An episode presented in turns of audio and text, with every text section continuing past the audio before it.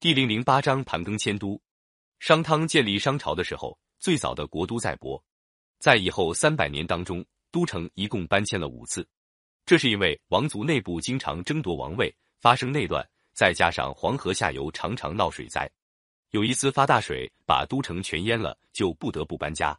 从商汤开始传了二十个王，王位传到盘庚手里。盘庚是个能干的君主，他为了改变当时社会不安定的局面。决心再一次迁都，可是大多数贵族贪图安逸，都不愿意搬迁。一部分有势力的贵族还煽动平民起来反对，闹得很厉害。唐庚面对强大的反对势力，并没有动摇迁都的决心。他把反对迁都的贵族找来，耐心的劝说他们：“我要你们搬迁，是为了想安定我们的国家。你们不但不谅解我的苦心，反而发生无谓的惊慌。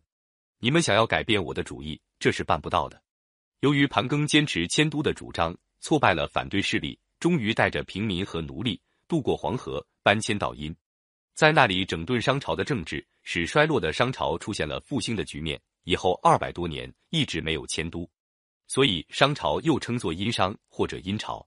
从那时候起，经过三千多年的漫长日子，商朝的国都早就变为废墟了。到了近代，人们在安阳小屯村一带发掘出大量古代的遗物。证明那里曾经是商朝国都的遗址，就叫它是殷墟。从殷墟发掘出来的遗物中有龟甲和兽骨十多万片，在这些龟甲和兽骨上面都刻着很难认的文字。经过考古学家的研究，才把这些文字弄清楚。原来商朝的统治阶级是十分迷信鬼神的，他们在祭祀、打猎、出征的时候，都要用龟甲和兽骨来占卜一下，是吉利或是不吉利。占卜之后。就把当时发生的情况和占卜的结果用文字刻在龟甲、兽骨上。这种文字和现在的文字有很大的不同，后来就把它叫做甲骨文。现在我们使用的汉字就是从甲骨文演变过来的。在殷墟发掘的遗物中，还发现大量的青铜器皿、兵器，种类很多，制作很精巧。有一个叫做司母戊的大放鼎，重量有八百七十五公斤，高一百三十多厘米，大鼎上还刻着富丽堂皇的花纹。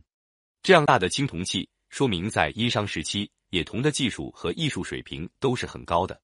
但是也可以想象得出，像这样巨大的精美的大鼎，不知道渗透着多少奴隶的血汗里。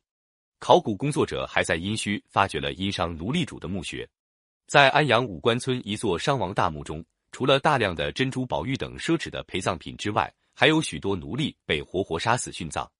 在大墓旁边的墓道里，一面堆着许多无头尸骨。一面排列着许多头颅。据甲骨片上的文字记载，他们祭祀祖先，也大批屠杀奴隶做贡品，最多的竟达到二千六百多个。这是当年奴隶主残酷迫害奴隶的罪证。从殷墟出土的甲骨文中，我们对殷商时期的社会情况有了比较确凿的考证。所以说，我国最早有文字记载的历史是从商朝开始的。